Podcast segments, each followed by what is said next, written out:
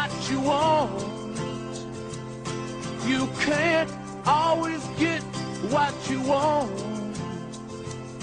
But if you try sometimes, you might find. Good morning and welcome to Visionaries. I'm John Lobell, your host. You'll find us here on prn.fm every Monday at 10 a.m. That's 10 a.m. Eastern Time in the U.S., but since we're global, you have to figure out what time it is where you are. And you can catch all of our back shows at visionaries.podbean, P-O-D-B-E-A-N is in Nancy, dot com. And today I want to continue talking about some books I've been reading. And given my digressive style, last time I did this, I didn't get to the books, but, and I'll even start with a digression right now. So this morning I get up and I'm flipping through the newspaper and going through the online stuff that I follow. One of them, if you're into education, is InsideHigherEd.com, and it's news about stuff going on in education. And you get to comment, so I can get in arguments with people, which I love to do. Anybody want to call in and get in an argument? Uh, uh, 888 874 4888 is our phone number. But anyway, um, the I'm, I'm flipping channels on TV, and I figure I'll check out C-SPAN books because sometimes they it's on the weekend, but sometimes I run into Monday. And sure enough, they're doing. I, I'm seeing this guy talking about future fabrication. His name's Gershenfeld, Alan Gershenfeld. Well, I know who Neil Gershenfeld is. Who's this? So I look it up, and it turns out there were three Gershenfelds on the panel promoting a new book, Designing Reality. So I want to recommend that. And it's about um, what happens when anybody can make anything, anywhere, anytime. Now, what does that mean? So it's only a tiny bit about 3D printing, but think of 3D printing. So you want something, you want a I don't know. I'm thinking it's a big controversy. You can 3D print a gun. You still have to buy the bullets, but you can 3D print your own gun. But anyway, um, Neil Gershenfeld is at MIT, and he has something called the Center for Bits and Atoms, and he runs something called the Fab Labs uh, and teaches a course how to make anything. And suppose you're in Africa, you know, picking that as a middle of nowhere, and you want a bicycle, and you're going to have to make it. Well, you know, step one, you got to make a bicycle making factory. So you need a building, you need machines, you need what? Casting, milling, um, bending. Or you could just 3D print a bicycle and skip that whole other part. And what are you going to 3D print it out of? Well, Neil Gershenfeld's Fab Lab, it's not just 3D printing, it's also bending machines and laser cutters and stuff like that. And your raw material might be stuff from the garbage dump. And so, uh, but his his fab lab includes the machines that will enable you to make anything. And so what, what does that mean? How how much of our world is made around the way, the way Gershenfeld puts it is you go to work, you do something you don't want to do, eh, eight hours a day, five days a week to get money to go to the store to buy something you need. What if you just 3D printed the thing you need? You could skip the whole rest of it. so, what does that do to jobs, work, the structure of society, infrastructure? Think of uh, think of Amazon and how much of Amazon is built around delivery. delivery is so important that they're always struggling. You know, if you're a Amazon Prime member, you pay $99 a year and you get free second day delivery of most stuff you buy. Okay. Uh, and then if you really want it to tomorrow, you can pay extra and get it tomorrow. But they're really working hard to deliver it today. And so now you have UPS and FedEx and the post office. And interestingly, they don't tell you, but they all cooperate. you know, the post office, the UPS leaves stuff at the post office, the mailman delivers UPS stuff. It's all integrated. Uh, but anyway, you uh, Amazon is building out its own delivery service. And then, of course, what's the sexy part of it? Sexy part of it is delivery by uh, self driving vehicles and drones. Uh, I'm thinking, you know, next generation of New York apartments has a little platform outside your 25th story window where the drone from Pizza Hut drops off the pizza. and who knows? It's uh, on the way. I used to live in a brownstone. I, I, you know, uh, FedEx would come with something. I wasn't home. They scotch tape a sticker to the door. Go downtown and pick it up. what? So now I'm in an apartment building with a doorman who now three quarters of the doorman's job is handling deliveries. You know, I come in on a typical day and the doorman's got piles of boxes in the lobby, um, recording it all, and they're now all computerized, and then hauling it off to the package room. I said, What is this, Christmas? He says, Yeah, it's like this every day. So this is a huge part of the world, and Amazon is launching its own delivery service to compete with uh, UPS and FedEx and the post office. So this delivery is a big deal. But what happens when, uh, and you know, you can think of all kinds of stuff. There's no way you could three. How could you pre 3D print a cell phone, right? Uh, but they do, and it, the the 3D printer has in its feedstock the plastic with which it's going to print, but it also has chips in its feedstock. So obviously, the 3D printer doesn't make chips, but it could incorporate them. And so, what happens with that world? How, do, how does everything else change? So, the book Designing Reality by Three Gershenfelds is about that. And if you're interested in this, like, and you're like me, like, first thing I checked on this book is, is there an audio version? Nope. Oh, Jesus. I have to read a book. I can't read a book. Um, I can listen to a book. So there's no audio version. So I'll have to put this one off. But when there's no audio version, excuse me while I clear my throat. when there's no audio version, very often you can get the author talking on YouTube, whether it's a lecture and a bookstore promoting the book or at a university, whatever. So after checking for an audio version, next place I go is YouTube.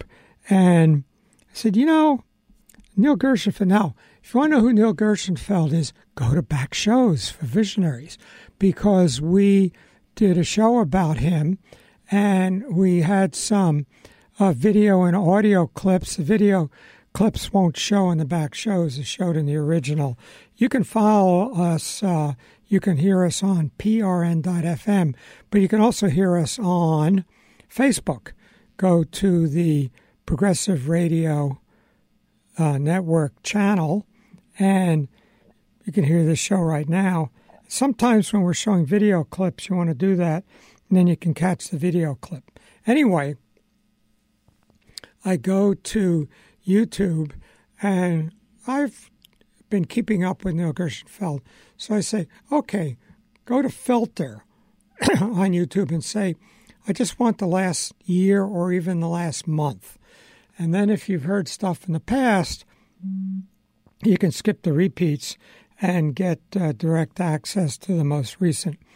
So he's talking about a revolution in computers, and um, he says computer science was a mistake, it's just a part of physics. And so he wants to redo physics to include computation. He wants to redo computer science to make it about physics. And he challenges what we call the von Neumann machine uh, or the von Neumann architecture for computers. And that involves the CPU and the memory. And so what, what is that? Why doesn't, why doesn't the memory do the computing? Why does it have to shuffle stuff back and forth? So he's totally rethinking computing. And then in fabrication, okay, so you have a machine and it's controlled by a computer. Let's say it's a milling machine. So you have a big block of something. Uh, Apple mills the aluminum cases for uh, computers. so you have a block of aluminum and you have this very high strength steel bit that that goes back and forth and buzzes back and forth and drills out the aluminum until you have the shape you want. Okay. Or you 3D print the shape. So that's subtractive fabrication. Um, in additive fabrication, you have the base of the 3D printer, which is hopefully Teflon, and the thing lays down a thin layer in hobby versions of plastic, although automobile manufacturers, very big way BMW, use them to lay down metal. You put down little bead, tiny little beads of metal and hit them with lasers. And so you build up the part you want. And there's some parts that have shapes you just can't make any other way. Imagine stuff going on on. Imagine you wanted to make uh, a rosebud in steel. How do you do that? You could uh, make the outside design of a rosebud, but you want all those layers of petals. Uh, would you make each petal and then weld them in, into place? Would you? You couldn't take a block and drill away, leaving the petals because you never get in there for the you know around the bends for making it. And there are things like parts of fuel injectors that are uh, atomizing the fuel in the air in certain ways that produces sonic vibrations that atomize the fuel ideally. So it has weird shapes going on inside. And 3D printing is the only way to make those. So they can 3D print metal. But what Neil Gershenfeld is working on is okay, so you have the, say, block of aluminum and the machine that drills out the excess and leaves the desired piece behind. And then you have the computer that's directing the drill. But what if the information were not in the computer, but were in the metal itself? That's what he's working on. So it's a whole new way to think about computation. Now, what would be an example of that? Uh, anybody raise your hands? Uh, what's an example where the information on how to make the thing is in the thing? You don't need an outside thing to make the thing. Uh, hello, us. if you want to make an oak tree, you wouldn't have a computer program for the shape of an oak tree controlling a printer that would put together the wood.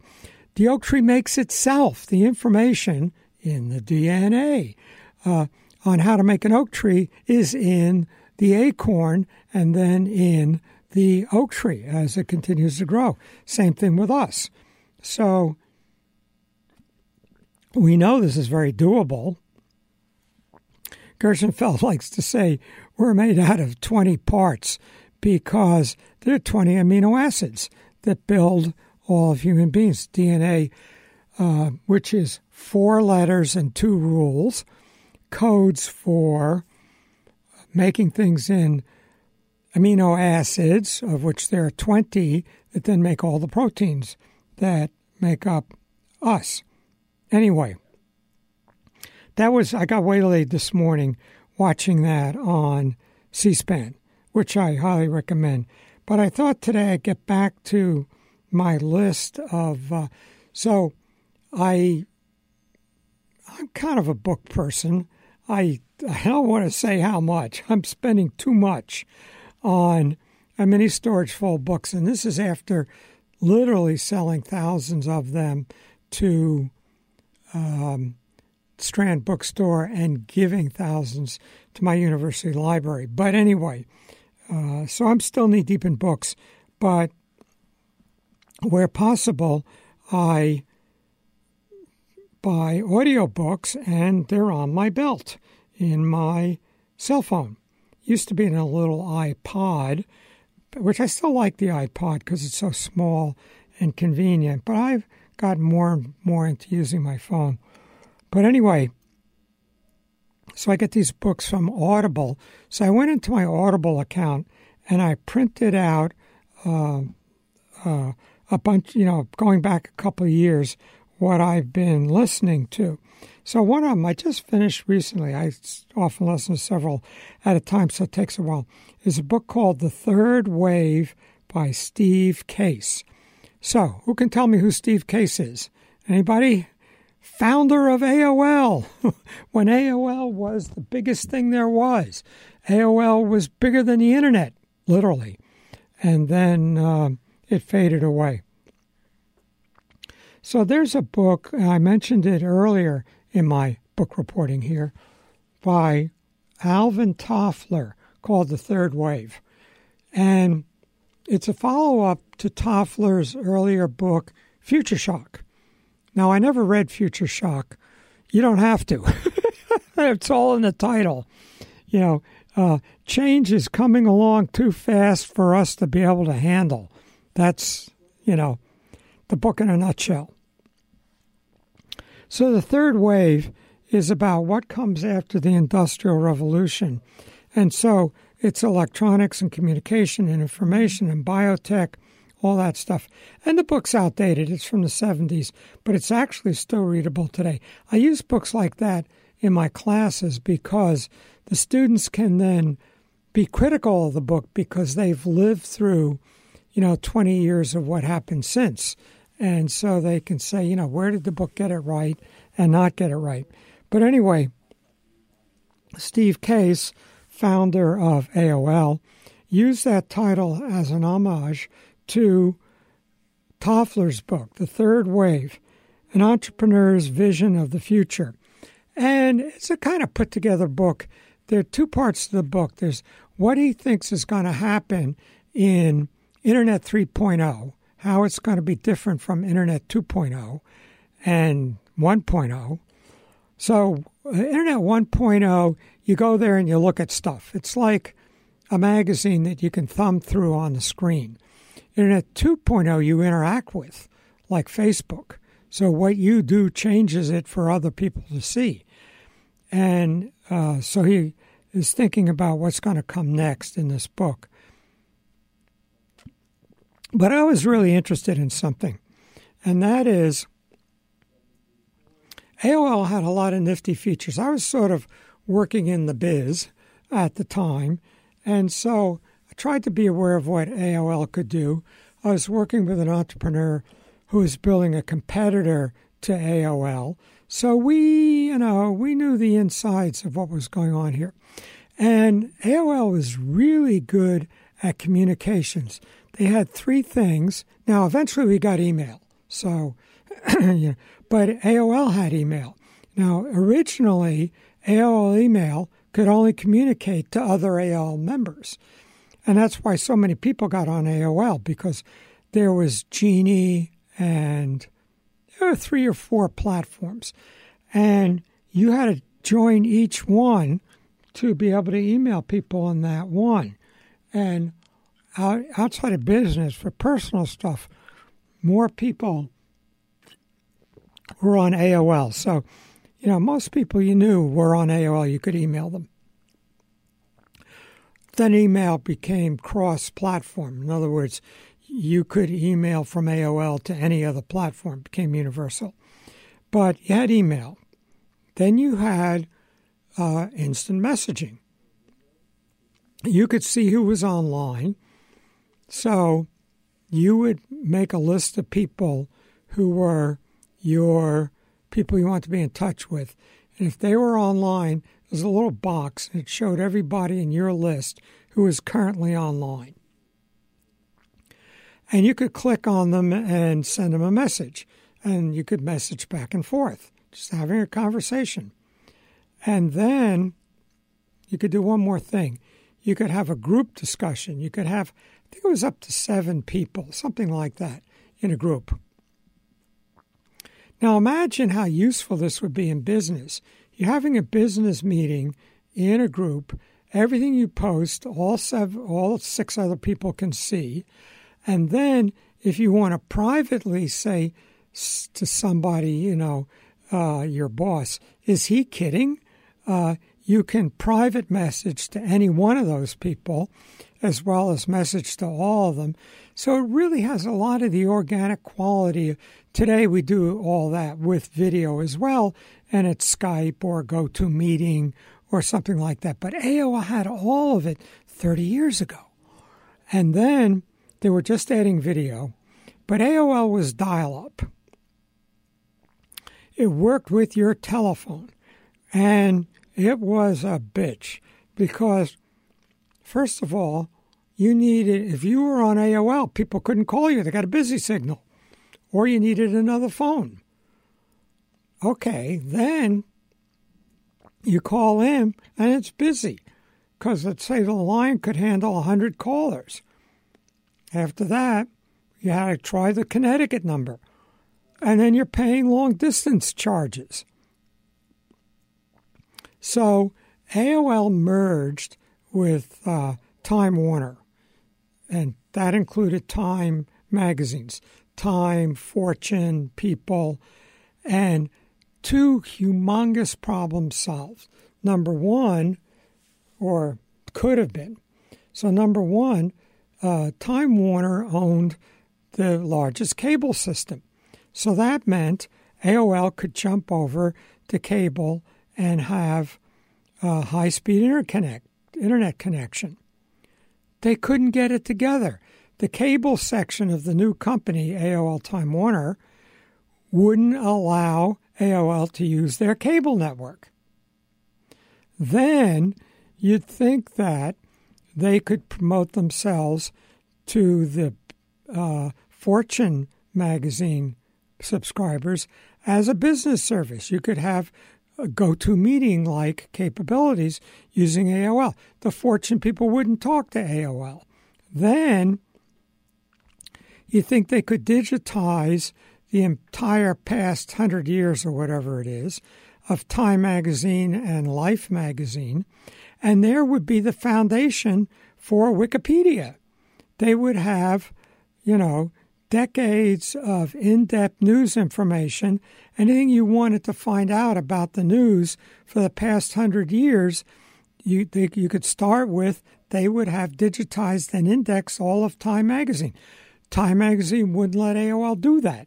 So uh, I'm, I'm, I'm watching this merger happen. I'm thinking, wow, look at the things they can do, and I didn't do a single one of them. And and then the whole thing collapsed. So uh, Time Warner eventually spun off AOL.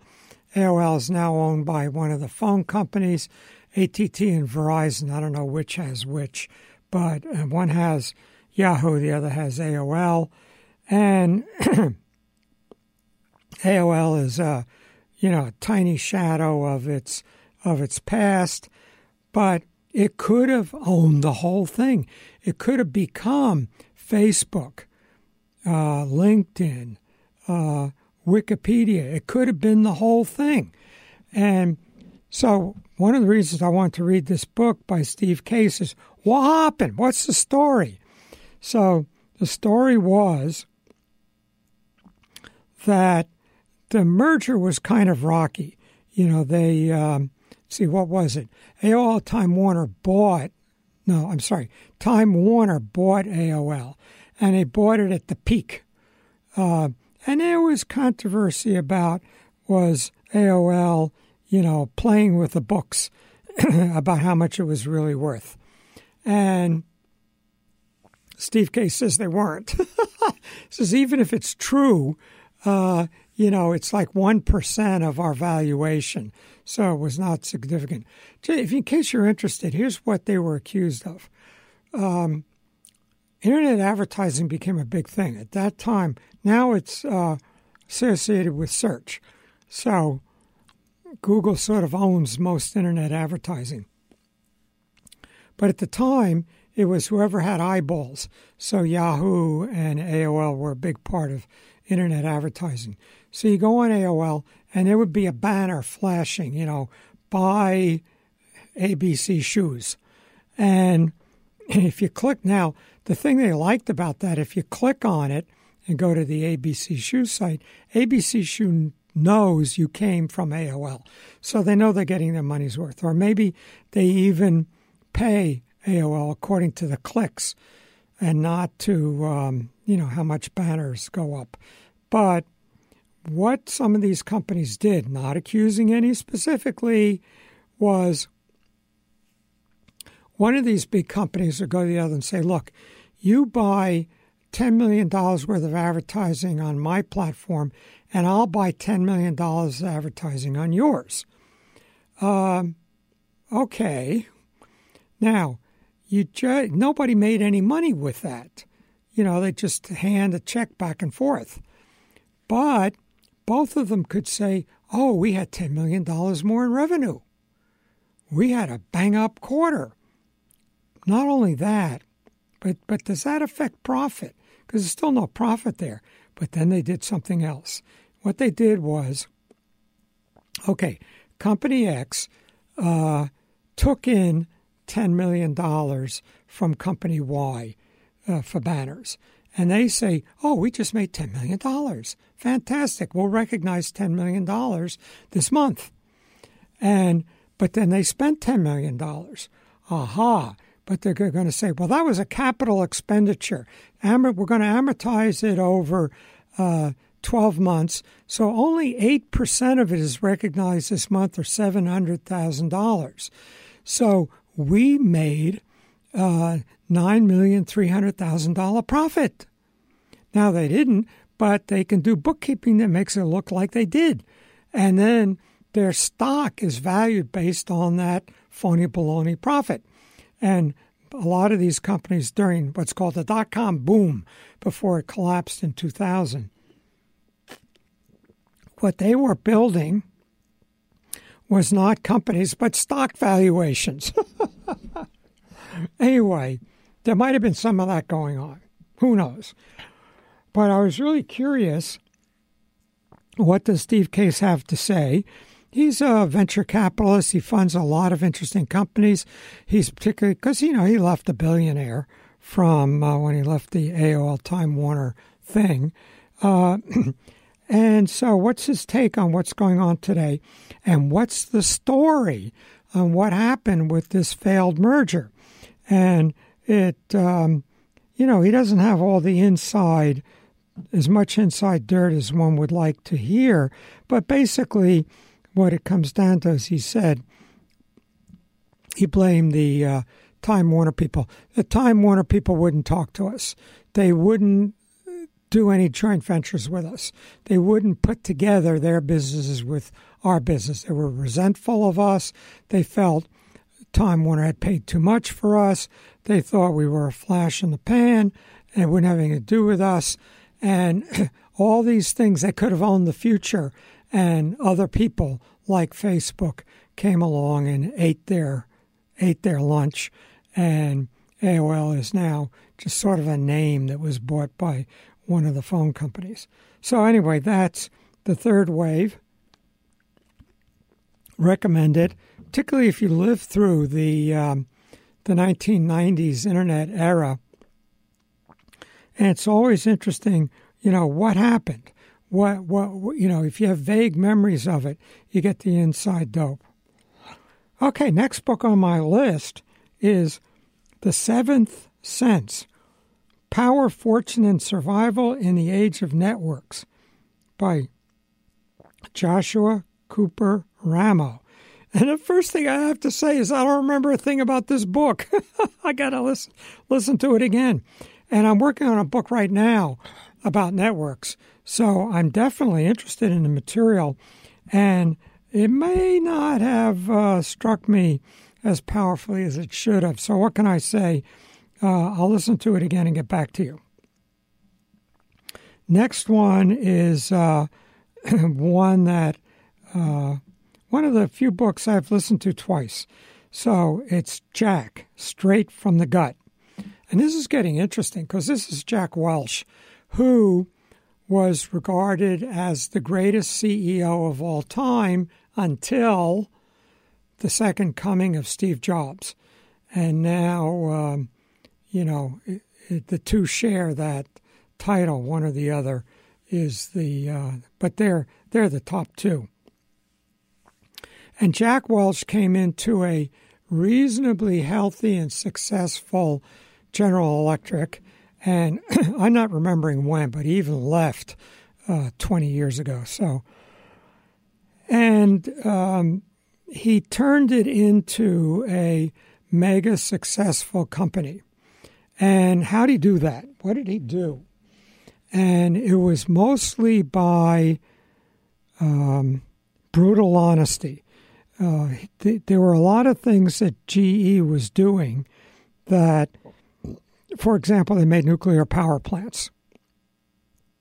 And uh, after Three Mile Island, nobody was ordering any new nuclear power plants.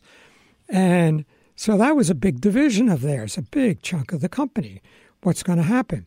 So all the divisions would be making their reports, and they, nuclear power plant division, would say, well, uh, you know, we hope to sell maybe one of them in the next five years. And he said, baloney, you're not going to sell any. You got to face that.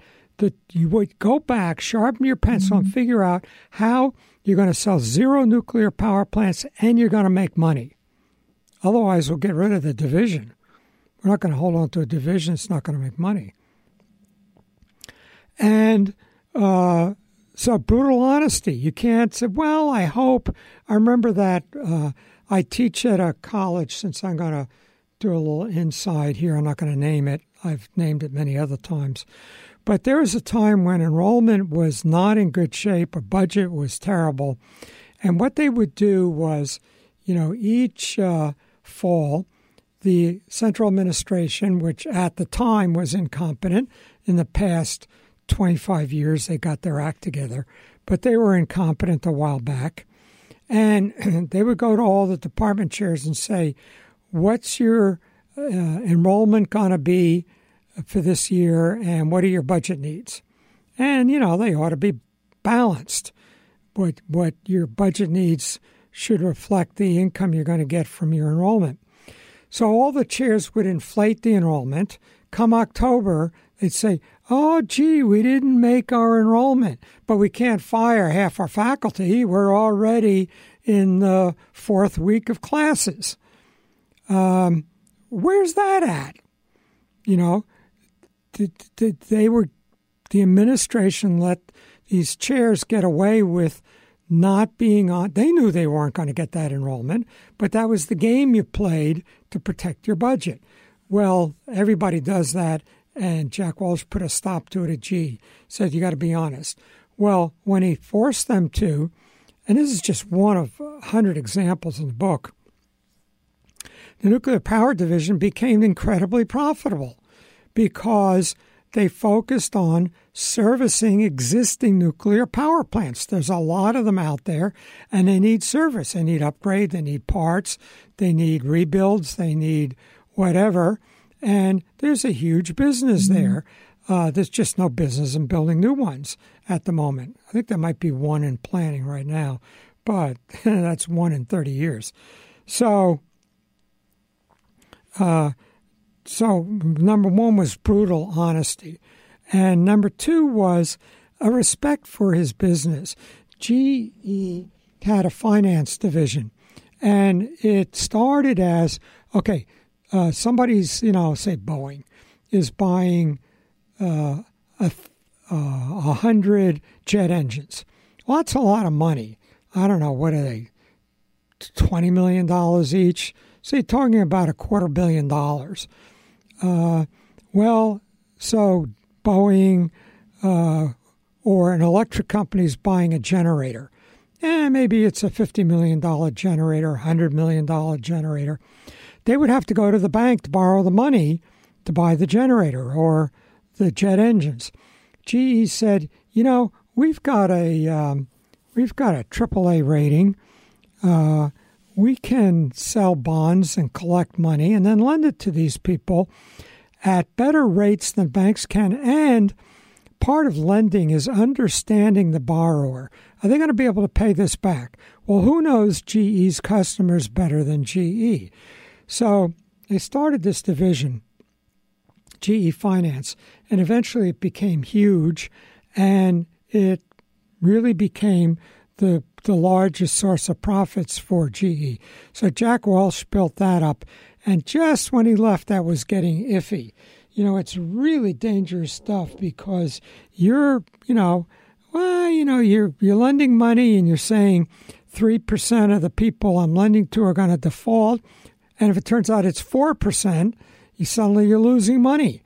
Uh, so it's really tricky stuff. So GE has now gotten totally out of uh, GE Finance as much as they can. They actually just recently stuck with a uh, very bad bet in long term health insurance. But I've been following what GE's been up to. They just fired Jeff Immelt, who was Jack Welch's replacement. And, you know, GE is sort of very indicative of what the country's about. What do we make? How do we make it? Uh, jet engines, washing machines, plastics. Uh, how do you, what's this about? And if you follow GE, you're following what this stuff is all about. So, anyway, Jack Welch's is a great book. I just reread it because I wanted to get a, a better grip, brick grip on what uh, happened to Jeff Immelt. So, I definitely recommend it. When I first listened to it, it was on cassette tapes used to walk around with a fanny pack that had a Walkman and about six tapes in it. And I kept, you know, swapping out the tapes as I, and sometimes it's too boring to listen to one book continually. So I, you know, have tapes for a couple of different books and I have to keep track of them and I need them all on me. Um, but I, had to buy it again on uh, Audible Books. Next one I have here is not what I thought it was going to be. It's on writing well collection. Well, I don't see on writing well on Audible, but I recommend it. There's a book called Elements of Style by Strunk and White.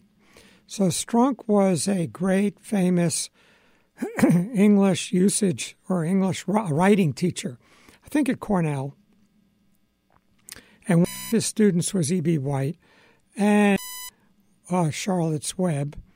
And Strunk wrote a little book on usage, on grammar, and you know where you put commas and semicolons, and the difference between, uh, you know, um, oh, I don't know, pronouns and all the parts of speech and what they are, grammar, rules of grammar, and usage, how to write clearly. Don't use the passive tense. You know, the dog was hit. No, the man hit the dog. Because if you say the dog was hit, you're hiding who hit the dog. Well, very famous book recommended by my colleagues at school. I'm not that happy with it. In terms of a guide for writing, I think you'd do better with William Zinsser, Z I N S S E R, on writing well. He taught for many years and he's retired. I'm not sure he's still alive. I should look it up. But he's retired from Yale. And this book has gone through quite a number of uh, editions. One of the editions had as an example of excellent writing, um, what's his name? Gonzo Journalist um, Fear and Loathing in Las Vegas. And the opening scene of that, where they're loading up the rented Cadillac convertible with drugs for their drug crazed trip to Las Vegas. Um, what's his name? Not thinking of the writer's name, but he has a uh, Zinsser has a, a long quote from that. I don't think it's in the current edition, but a great book on writing and something. He has an exercise in there which I haven't done, but I sort of refer my students to it, and that is uh, have them students write an essay. Great, say it's six pages. Uh, okay, for next week, cut it in half to three pages without losing anything because half of what you wrote is probably fluff. Well, that's doable, and they all do it. And he says, now the hard part cut it in half again. Now you get to really good writing. Well, those kinds of exercises, he has examples of it. And I'm kind of into writing, and he'll have, uh, he'll say, here is the typewriter draft of on the left side of, on the left page of what you're seeing on the right page. This is a book you want to have uh, in your hand and not audible. And then he says, "Look how I've marked it up. Look, you know, this is how I've cut the fluff out, tightened it up, improved the writing, uh, improved clarity, and." What I like to do for my students is I'll take one of their essays, remove the student's name, and project it in the Word document onto the screen in the classroom and then start fixing it. Say, what does this first sentence say? You know what? It doesn't say anything. Erase. you know, and they see the little darlings disappear from their, you know, what they thought was clever writing. But um, it's a really good lesson. I um, had done quite quite a bit of writing for some uh, major kind of obtuse magazines, Artforum and stuff like that. And I wrote a piece for a very uh, prominent, popular magazine. And I spent two hours on the phone with an editor, with him working on my piece. And, you know, don't use ing words. And uh, I really learned more from that experience than, you know, all my English classes, all the other writing I had done. Mm. When I knew I was going to be doing writing commercially, I even took a course on writing at the New School, sort of, you know, the adult ed of uh, New York. They're also a university, but they have a very famous adult ed uh, program. Anyway, this is uh, some writing about this. The audio I have here on Writing Well Audio Collection is bits about writing, but it's not the book. I also recommend the book. And we're running out of time. This is John Lobell. This is Visionaries. We're on prn.fm. And a reminder to everybody download our app. So go to the um, Apple App Store, the iPhone App Store, or go to the App Store for your Android device and download the PRN app. It'll let you listen to whatever's currently online live, and also more and more of the back shows are being added there. Anyway, we have a few more minutes, so uh, one more book here, and Fantastic book. How the Hippies Saved Physics Science, Counterculture, and the Quantum Revival. So, long story here, and it's another thing I sort of lived through. I actually knew some of the people in the book. And um, so we have classical physics, we have Newtonian physics. And then we get 1905, 1915, Einstein's special and general relativity, and that really rocked the boat quite a bit. But it was still they uh, relativity is still called classical. In that causality works. So it still maintains causality. Okay things are de- and things are deterministic if one billiard ball hits the next billiard ball what it does is predetermined by the hit and predictable and was caused. With quantum theory, things get weird. Uh, particle being, can be in two places at the same time. Uh, we don't like to pick on cats, but Schrodinger's cat.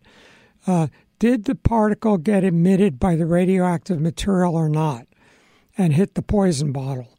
Is the cat dead or alive?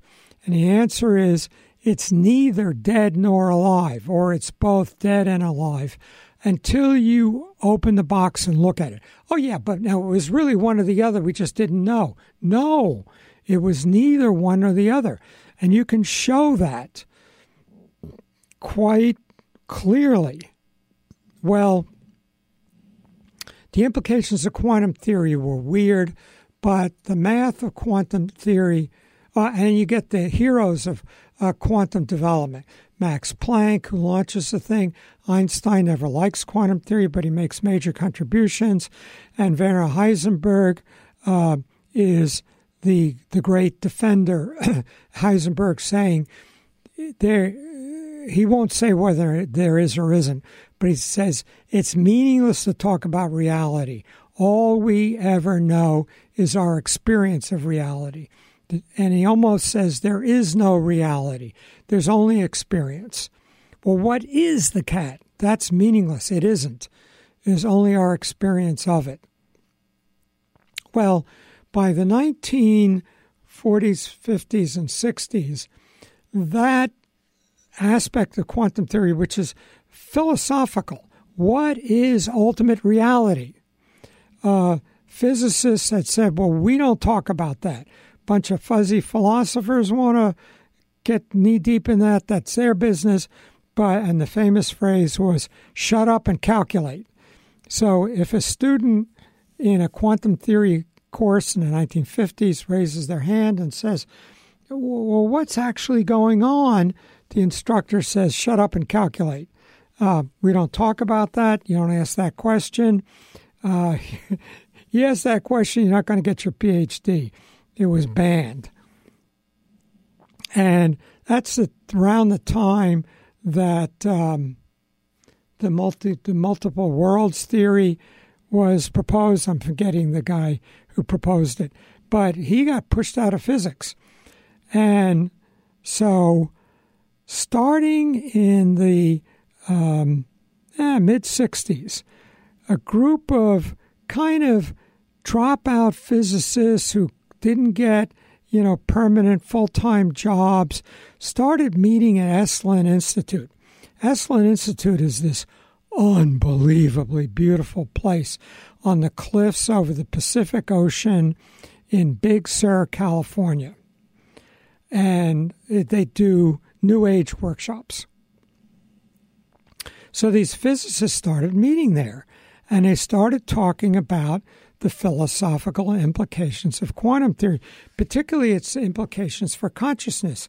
If the particle doesn't exist unless or until we look at it, until we are conscious of it, that means, well, does that mean that our consciousness is generative of the world? Does our consciousness play a role in making the world? Why don't we talk about that in future shows? But uh, point is, you weren't allowed to talk about that. Now, the leaders did. You know, John Wheeler talks about that. Uh, Feynman did a little bit. Uh, Niels Bohr did. Heisenberg did. But academic quantum theory banned all that. So these guys start talking about that. And one of the things they're interested in is is there an implication here for ESP uh, for these things, you know, these these quantum awareness break down time. Does that mean we can know the future? And key thing is, can we communicate faster than the speed of light? Can we send a message instantly from New York to California? Uh, it takes a fraction of a second at the speed of light. It takes a couple seconds to the moon uh, and back. So when we're talking to people who've landed on the moon, there's a pause. You know, uh, the message has to get there at the speed of light, and then they hear it and they respond. As answer has to get back at the speed of light. so, uh, superluminal, superluminal communication, communication faster than the speed of light. Now, Einstein's relativity says no, it's absolutely impossible. If so, it would screw up causality. Well, quantum theory is not so bothered by screwed up causality.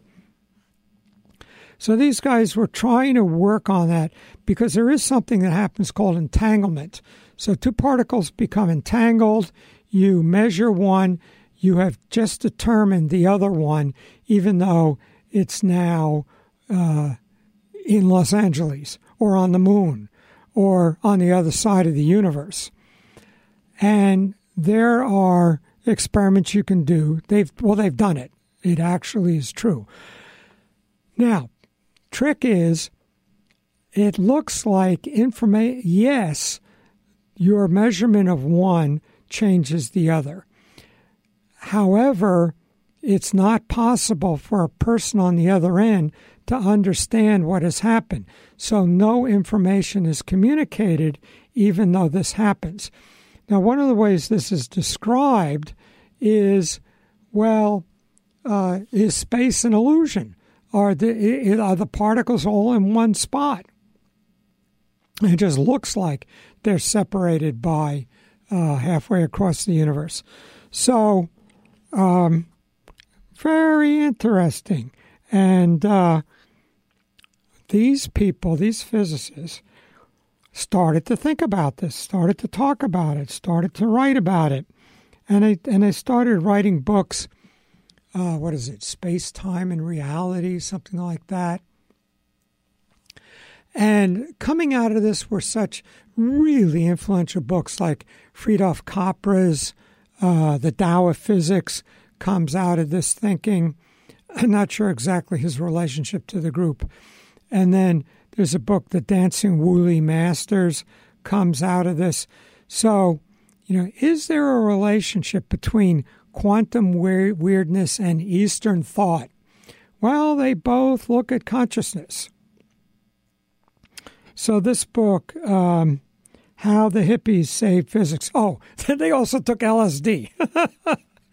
so, all these physicists would go to Esalen Institute, take LSD, and then talk and think about quantum physics. And so this book documents what they did. I'm trying to get the uh, the writer on the show, so I keep emailing him. David Kaiser, K A I S E R, How the Hippies Saved Physics. Definitely recommend it. Well, let's mention one more before we wrap up. Uh, Fareed Zakaria, who is uh, a middle of Middle Eastern origin and a news commentator who is everywhere. He has columns, he writes for magazines, he's on network on the you know, news commentator. I'm not going to say which which news channel because I'm not sure. I think he's got a show, um, regular show on the weekend. So he's a commentator, newscaster. He wrote a book in defense of a liberal education.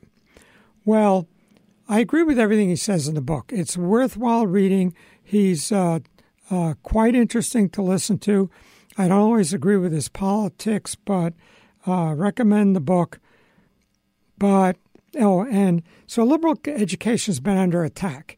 You know, a bunch of uh, conservative state legislatures want the legislator to legislature to only pay for public universities if they're doing vocational education. You know, you go to university, you study English Lit or Women's Studies or Obama picked on History of Art. And lo and behold, you can't get a job. Well, um, let's pick up on that uh, next time and wrap up. You have been listening to Visionaries. I'm John Lobell, your host. We're here on prn.fm every Monday at 10 a.m. New York time. You got to figure out what time it is in your part of the world. Listen on your smartphone, plug it into or Bluetooth it to your car radio. Listen with headphones while you're walking around. You can get the prn.fm on your smartphone's uh, browser or download our app, PRN, and see you next week.